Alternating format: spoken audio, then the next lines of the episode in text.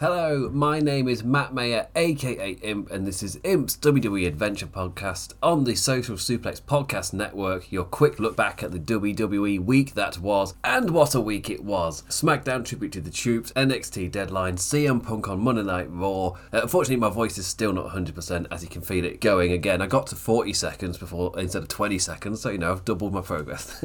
so anyway, let's not waste any time. Like like like this show, and like got any form of time wasting at all. Just like uh, hits 30 minutes, right, I'm out of here. this is the shortest show on the Social Suplex Podcast Network, but I get quite some margin, so keep to it and jump right into Friday Night SmackDown. It is a truly special night from Providence, Rhode Island. Welcome, folks, to the 21st annual Tribute to the Troops here on Friday Night SmackDown. The US Military Propaganda Edition Friday Night SmackDown. and there's a, yeah, I'm not American. whenever I see this stuff, it's just like, yeah, American propaganda stuff. Like, American military propaganda like, you, you don't you don't adhere to our military propaganda.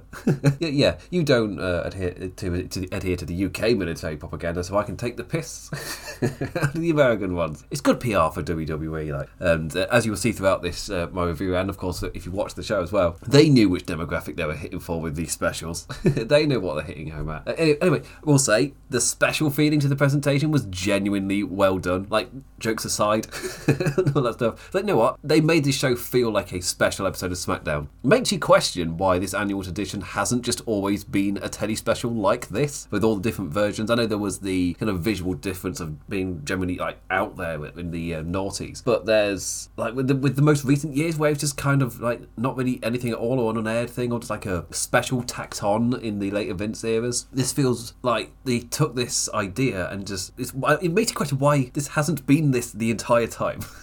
you watch this show and it's just like yeah, why hasn't this been what Jimmy Chooks has been the entire time it's been existing? the, the working of like Triple H or Nick Khan, whoever's whoever's made it like this, give you applause because this was genuinely well done uh, and an actually great musical performance. like the special feeling to the presentation was genuinely well done. And like I say, when I say it's an actually great musical performance, don't forget I'm not American.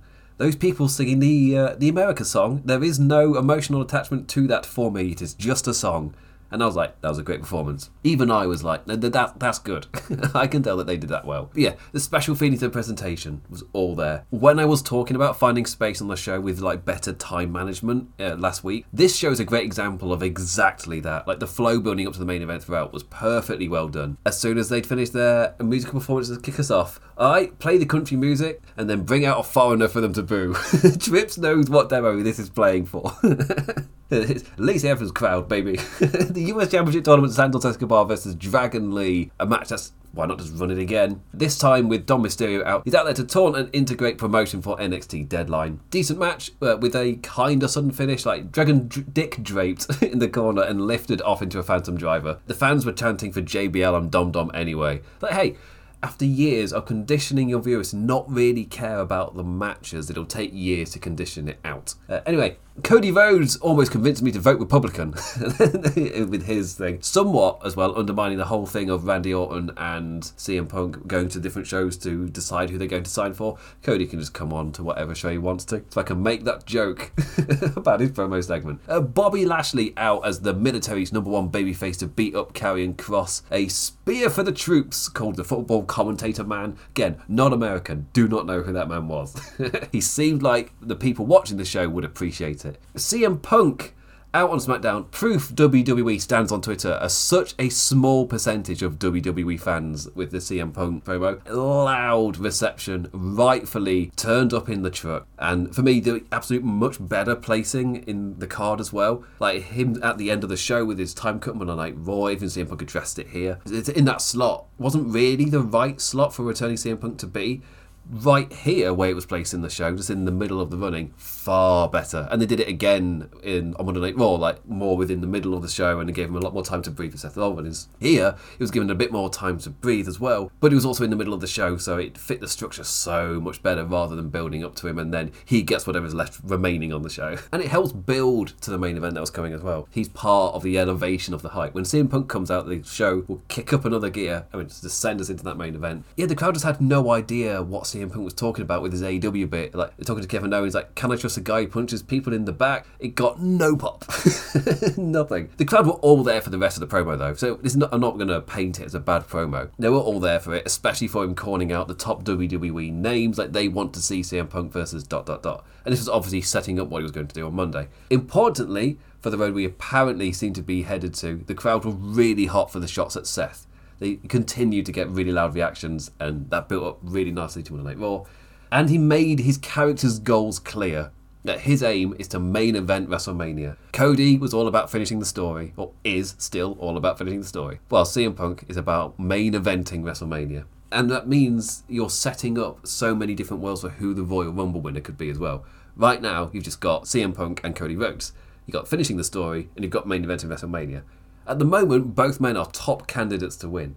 However, the thing that, w- that uh, WWE and Trips has got on their side is the fact that they are so far out from the Royal Rumble. You can now, like, maybe just each week dedicate a little bit, a little bit of time to one person just to get across their character's goal to try and convince us they could be a Royal Rumble winner, or at least in contention, or at least an important character come the mass battle royal occasion. It's, it's, you got more than enough time to do this. And even if you do just build it off of Cody or CM Punk, either man is a legit contender and you just listen to the vibes of the crowd to pick which one you go with because they're both going to be challenged for the title anyway. that kind of thing. Like, it, honestly, in the end, it's something to get the crowd invested when it doesn't really matter who wins. you just go with the vibes of the crowd. Like, are they going to cheer for there all the time, Cody Rhodes, or the guy that's just returned CM Punk? I've, I've simplified it down quite a bit, but there's still more than it was to talk about. we'll get to it. Uh, later in the show, uh, Cody got his contract from Nick, offer from Nick Aldis. And uh, Cody popping in for a quick wah wah, Alan. Charlotte, Bianca, and Shotzi find friends in Zelina Vega and Mia Yim to even the numbers game for damage control. Bayley, the MVP different maker, again causing the distraction win. And the main event was uh, Randy Pandy and yeah versus my voice gone, can't do it versus Solo and Jimmy Uso. And yeah, perfectly fine main event cementing Randy Orton as the, the guy go for Roman Reigns, I'm assuming at the Royal Rumble, but you got to do the slow road to get there, and part one is winning a tag team match against Solo and Jimmy.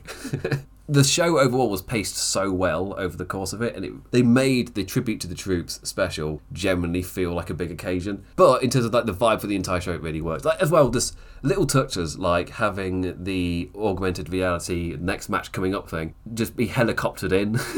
I'm just like, oh, these are these are ticking all the right vibes for what this special is kind of meant to be. They got it again.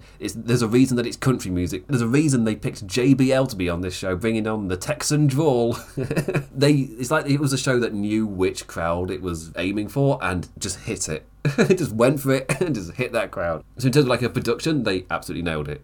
I can't argue they didn't nail the production for the Stupidity Troops. They knew exactly what they were doing and they went all in.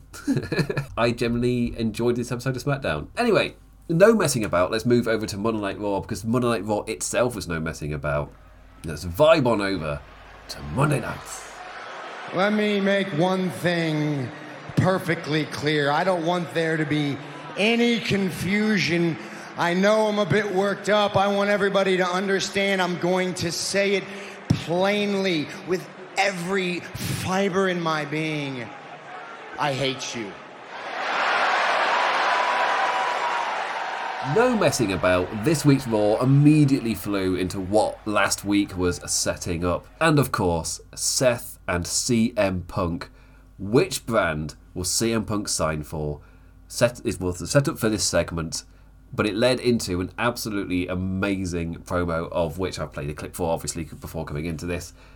Like he and Randy choosing their brands being made such a big deal of was somewhat undermined by folk appearing on the other show willy nilly like over the course of like the past few years. But like, sure, whatever. As long as there's consistency here, because it's. Uh, but sure, whatever. As long as there's consistency here on. What do you mean Cody was on SmackDown? This week? uh, that said, having Punk sign for Raw in the exact same building he walked out of 10 years ago is a great stroke of booking. That, that, that is, it's just, that's just great writing. this is really solid stuff like signing the contract brings out his most vocal adversary, Seth freaking Rollins. And uh, in terms of like the character of Seth Rollins, giving him a trait in common with Drew, who is currently kind of feuding with towards the Royal Rumble. I say one, they've got a match on day one. um, or Day One Raw, I think they're calling it this year. Like with uh, like that trait in common with Drew in his dislike for CM Punk, and that's another really nice touch. Obviously, the man himself, if he generally does hate CM Punk, and uh, I thought the delivery of that line here, oh, it was so good. Uh, but like the the man who made this place his house taking full offence at Punk calling it his home. Uh, Seth delivering the "I hate you" line really well. Like the somewhat understated nature of it, instead of going full angry, like shout shout, shouty shout. Like the understated nature sold the hate so well. Just go it, just letting it go quiet for a second and delivering it. Just oh, really well done. Applause to Seth Rollins, really well done and like going by the crowd reactions as they just stared down at each other, like, oh yeah, there's your WrestleMania main event feeler given a resounding approval. Obviously, the question of CM Punk talking about wanting to main event WrestleMania.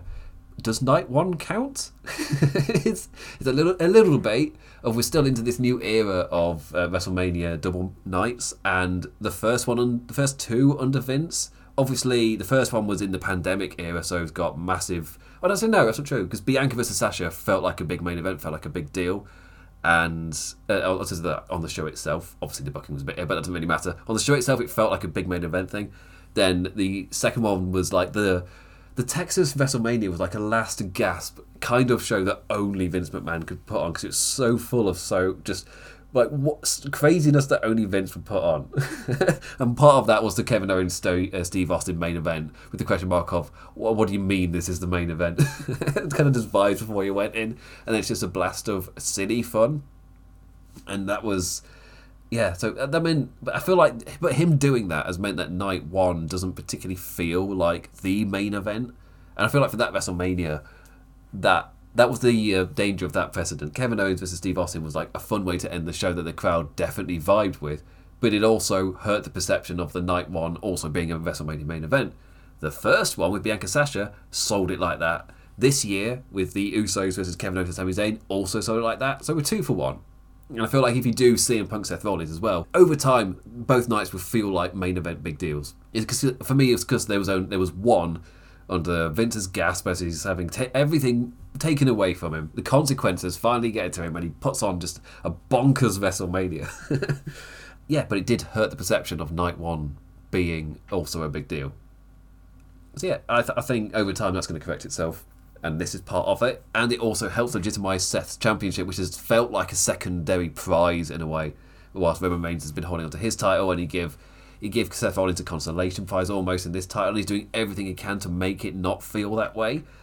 Uh, stuff like this is a huge way to help compensate for that, to really help elevate it. Maybe that's why CM Punk winning the Royal Rumble is a good idea, because that means a Royal Rumble winner goes after that title. Uh, but it's also like there's Elimination Chamber in Australia. There's there's so many different ways you can do this, and either and I, think you really could just use the crowd vibes and choose which one wins the elimination chamber, which one wins the rumble. Uh, obviously, I've realised there are other asterisks as well. Like, well, if the Royal Rumble winner goes after the title that Seth's holding, that helps elevate his title, uh, stuff like that. Or does the Royal Rumble winner go for the true main event on night two against Roman? Like, oh, oh, oh I don't know.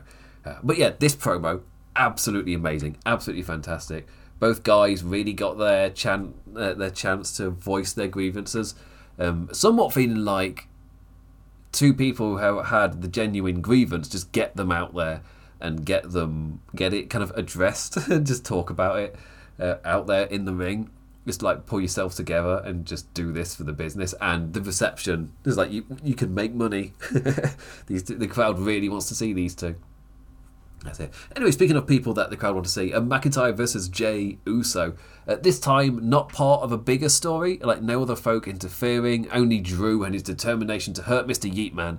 Uh, but big old cheaty cheating Scotsman clawing at a thumb at the Usos' eyes to then fly in with a claymore. Clever distraction with the turnbuckle pad being taken off, only for that to just be a distraction and do something more visceral as the ref fixed it. They're thumbing the eye of the Uso uh, to take the claymore win. Yeah, it's one of those where McIntyre wanted to hurt Jey Uso, and he has the opportunity to actually fly into the match clean, but then takes the opportunity to actually just thumb his eye, hurt him, and then claymore him. Commentators uh, taking that as him cheating to take, give the win. But I personally would have liked the idea of he just lean into the visceral nature of what he did with the thumb. He doesn't want to just beat Jey Uso. He wants to viscerally hurt him. But like everything about it, the interview afterwards, the way it was spinning was it was McIntyre falling deeper into not really caring for his opponents that much, but and doing whatever it takes to get the win. Like leaning further into the heel character rather than leaning further into wanting to hurt Jey Uso.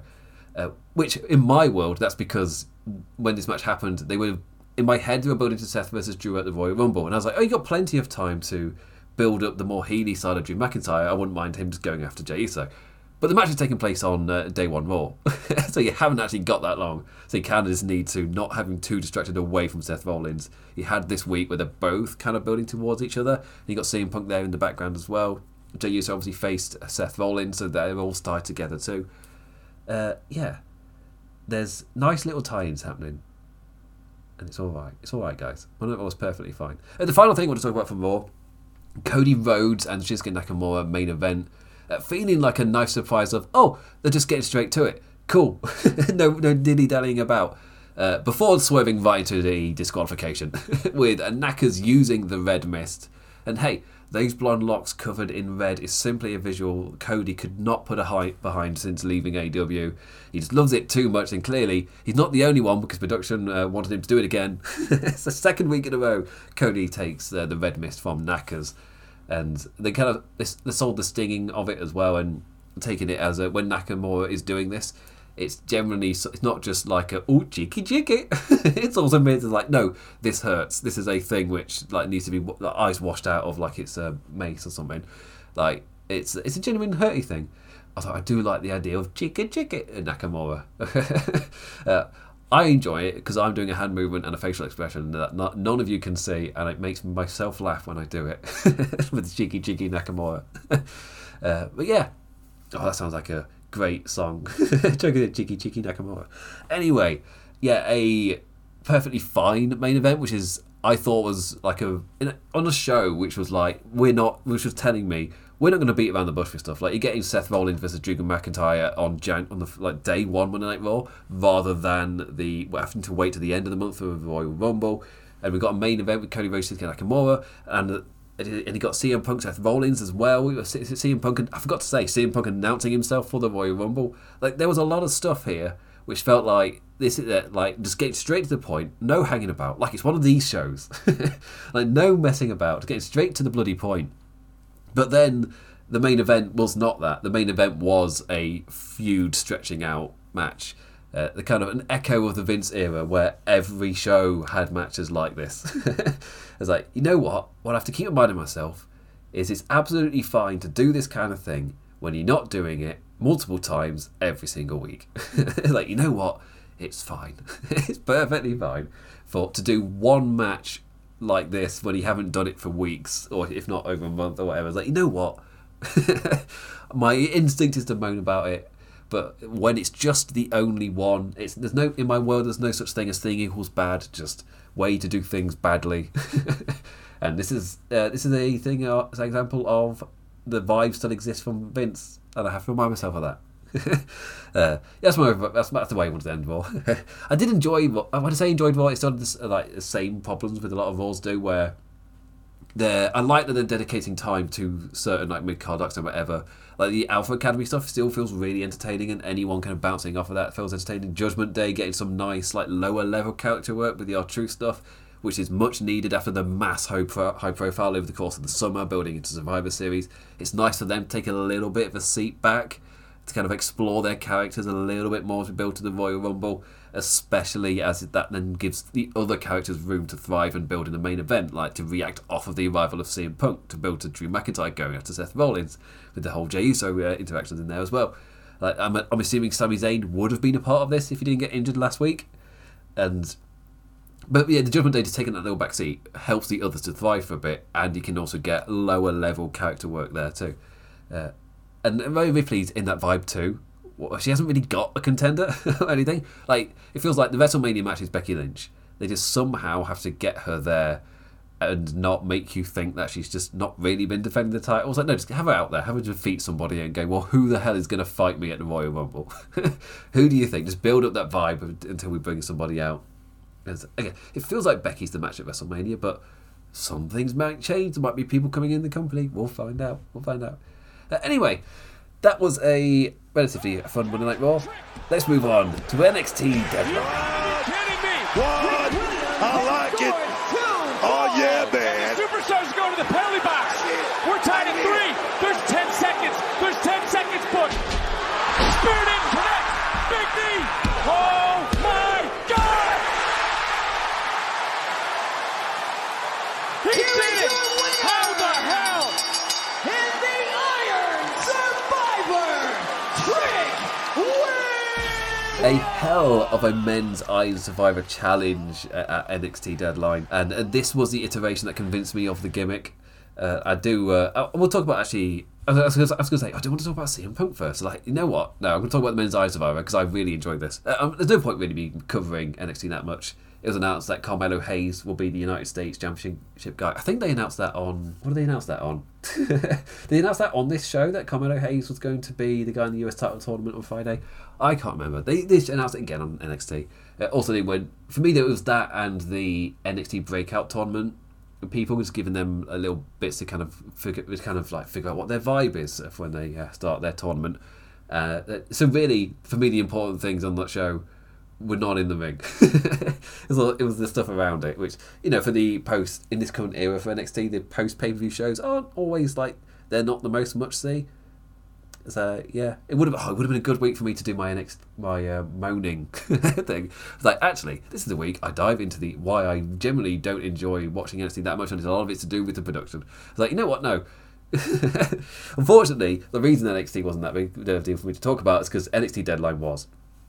So the men's Iron Survivor Challenge, uh, Dijak and Josh Briggs started off. Uh, they're big boys. Tyler Bate next, the big strong boy. Uh, Trick Williams ten minutes af- in after, uh, and it's uh, one. Uh, he came in when it was one all for all the other big lads. Uh, big Bron Breakker out last, but with his opponents the most knackered. And they successfully used the scoring system to build to an exhilarating finish. The crowd so firmly behind Trick as the score odds are stacked against him, and the clock just ticks on and on. The crowd so firmly behind him too. Uh, Breakker, when he arrived, immediately spearing and pinning every lad in sight to become three uh, to get three points within like thirty seconds. just a lot, arriving with a thump. And Trick, the freshest guy in the penalty box, after getting tr- tiger driven by Big Strong Bate. So Breakker's charging in fresh on the three more tied men. Then he comes out. it's like, oh yes, I like this. Like they really use this to perfection. A great sequence with all the lads out of the penalty box too uh, where Breakker Frankensteiner sent an opponent into Bates Tiger Driver. Can't remember which big lad he sent flying, but there was a nice little sequence. Uh, the Birmingham man then stealing the pin with that Tiger Driver away from Breakker. Uh, the action timed perfectly for the stage to be set at 20 minutes in out of the 25. All five lads in the ring as we build to a hectic finish. Trick on zero at 23 minutes with two remaining, with three other blokes on three.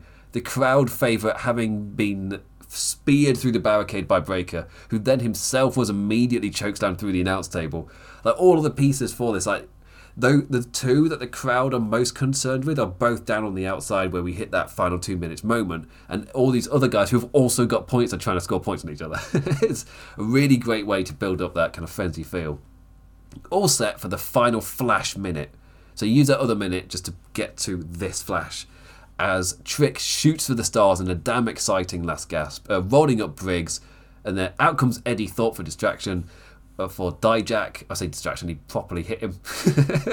and then uh, Trick takes advantage of that, getting his second fall. A final Breakker spear charge countered with the big knee for one hell of a pop, and he gets the win. Trick scoring the final fourth fall and pinning every opponent within one minute and getting the win. And the crowd pop was huge. but it was like a proof of a well booked idea. Uh, they carried it out really well. And it's one of those where I feel like it, it works well too because they're not waiting till it gets the final couple of seconds to score the pin right at the end. They're scoring it, and then both lads are down. It's like four seconds on the clock. You're like, well, no one's going to get this because everyone's down, and it's just like the they got the you got the huge pop of Trick getting his win, and then the crowd just kind of soaks it in for four seconds, and then gets a second reaction. I thought it was really well booked. Like last year with this one, uh, I wasn't really watching NXT at the time. I watched the odd show, and then they were doing heard they were doing this gimmick, and I was like, you know what? I'm all for trying to innovate a new idea or something. It was this is obviously taking a lot of influences from different matches like almost like uh, a, WWE, a mixture of WWE's Championship Challenge and TNA's King of the Mountain. we put those two together, you get some form of thing like this. And, and last year, I was like, you know what? It's interesting, but I wasn't vibing with it. This year proved if you book it correctly, then this can be really exciting. I thought the women's one was maybe a bit too practiced at times, so you had people kind of waiting about to do the next spot.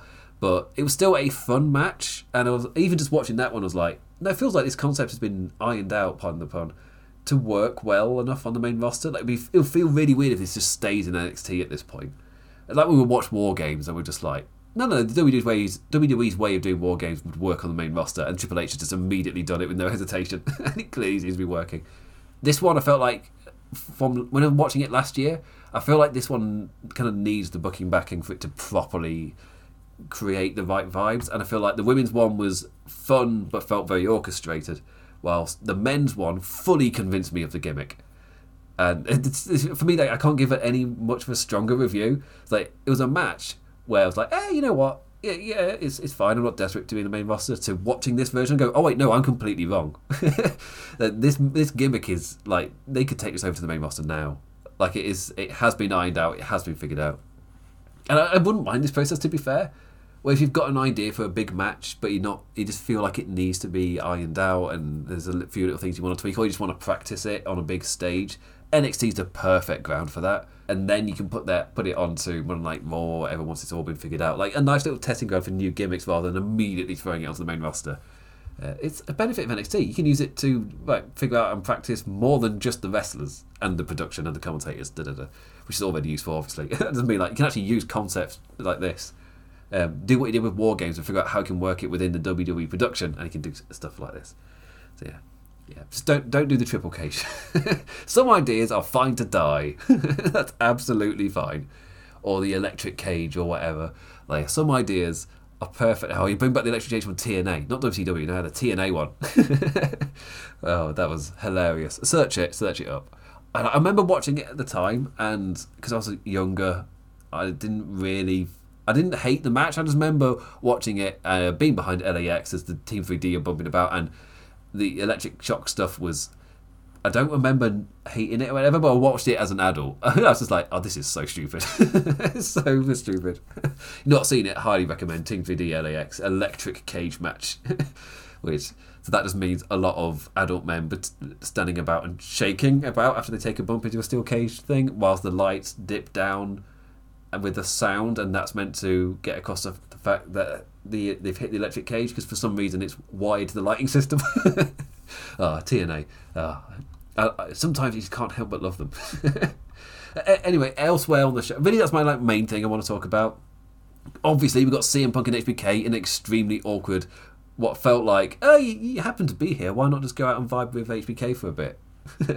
like one of the most unplanned segments they've ever seen. The crowd get to see CM Punk, and that makes them happy a nice little way to jolt the show and to jolt people who weren't watching the show into be like, oh, CM Punk's there.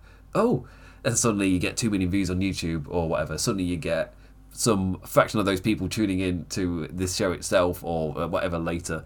And but actually, I'll be honest. Like with NXT, I was I was going to watch it anyway. But when I saw that CM Punk was there, I was like, oh, they're actually putting effort in here. Oh, that's interesting. Then I want it more. It was like, oh, I've had offer from NXT as well. I was like, have you now?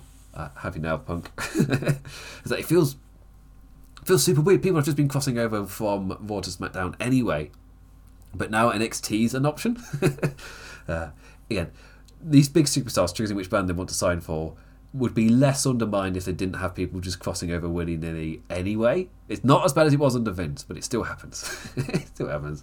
Uh, anyway, uh, talking about show crossover, Dominic Mysterio, North American champion for Monday Night Raw, versus Dragon Lee, who has been on Friday Night SmackDown. so neither of these guys really are NXT.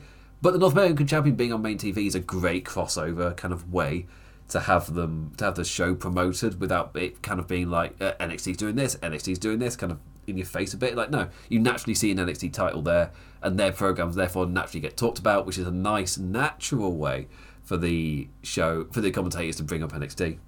Uh, yeah, I like it. It makes the whole world make sense. Uh, the match was absolutely fine, like the standard TV title match or whatever. Uh, Dragon Lee winning your new North American champion.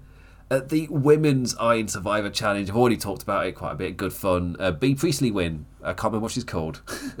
As I said, still learning names, but I know Bea Priestley from when she was called Bea Priestley. so, whatever her name is now, insert here. Uh, Mello versus King, and a very odd match. Like Mello as the NXT lad in the US title tournament makes sense. Definitely one of the most over and ready guys versus Lexis King, who's arguably the polar opposite where it feels weird that I was watching him on AEW Dynamite TV in that tag team, and it felt like he hit a decently good vibe for the level he was at at that point in his career. But in NXT, they see him as being like higher place up their card, and then giving him this uh, this world kind of vibe off of that. Uh, but he's he, ironically he's called King and he's missing. like it's just it's just not hitting. And Melo Melo obviously like the much much bigger star, uh, but this match really wasn't that much, and I don't know. I don't know if it's the gimmick. I don't know if it's the beard. It's definitely the beard. uh, there's a lot of. Um, uh, unless the point of the character is that he sucks, which it doesn't feel like it is. A lot of the presentation is meant to be like he's meant to be this heel with a cool villainous swagger, but the swagger just isn't. He doesn't naturally ooze it, and it feels very forced. It's compared to uh, Carmelo, where he's like naturally dripping with it, literally dripping. what do you mean? That's not baby oil. He's naturally dripping with that oo- that ooze of charisma. Whereas King doesn't really have that, and arguably the gimmick he had in AEW fit way was that a lot better. this kind of character doesn't really work, and obviously there's the other things like he couldn't put his sunglasses away because his shirt didn't have a pocket. it's just hilarious. Uh, it wasn't a real pocket, and he tried to put. Oh, it's, it's so funny. that clip is so funny. Um, but yeah, it's none of the vibes are hitting, and I feel like this match did him no favors either. Uh, but Carmelo Hayes, as a nice little swan song for him, it can work. And uh, arguably for me, I'm ready for his story with the trick and whatever that's building to to somewhat wrap up. Uh, but that's as someone who's more recently started watching the show. It's like, oh, they're still doing this level of storyline, are they? okay. I, mean, I like both those guys, and the main point of it is Carmelo moving on to SmackDown and Trick being elevated, uh, bouncing off of him, asking John Cena, "When do I know it's my time?" And then we've just we've just built and jumped forwards with that trajectory the entire time. Then we get uh, Carmelo with his stuff with SmackDown as well. Um, so that means that all the pieces are there for this story to then build to wrapping up. Uh, again, it's not. It's just not that intriguing a story either with the uh, who got who knocked down Trick. But the crowd are so into Trick that I feel like they may even automatically care. So I've talked about this segment way longer than I meant to, but uh, I'm thumbs up for the for Carmelo and Trick with their character work and they were both massively improving. Carmelo feeling so ready for one night raw. Trick feeling like he still needs more in ring time in NXT, but his character is absolutely skyrocketing right now, which is a bonus for something like this. Like there is a precedent for perfectly mediocre or air storylines to really help hone down a character.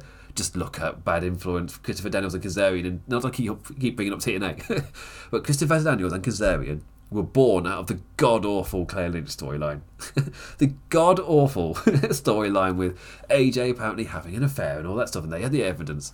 It was awful. One of the worst things TNA writers ever produced. However, it also gave us Kazarian and Christopher Daniels really finding their groove as a tag team, and it was like the birth of Bad Influence, like properly. So I was like, ah, it, it did create something magnificent, even though it was awful. so even though this storyline may not be the best for Trick and Carmelo. It is really helping find both characters for where they're going next, especially Trick, who's going to be like the mainstay on NXT when when Carmelo then moves over to SmackDown. I assume. I assume we're, I assume we're building to that point.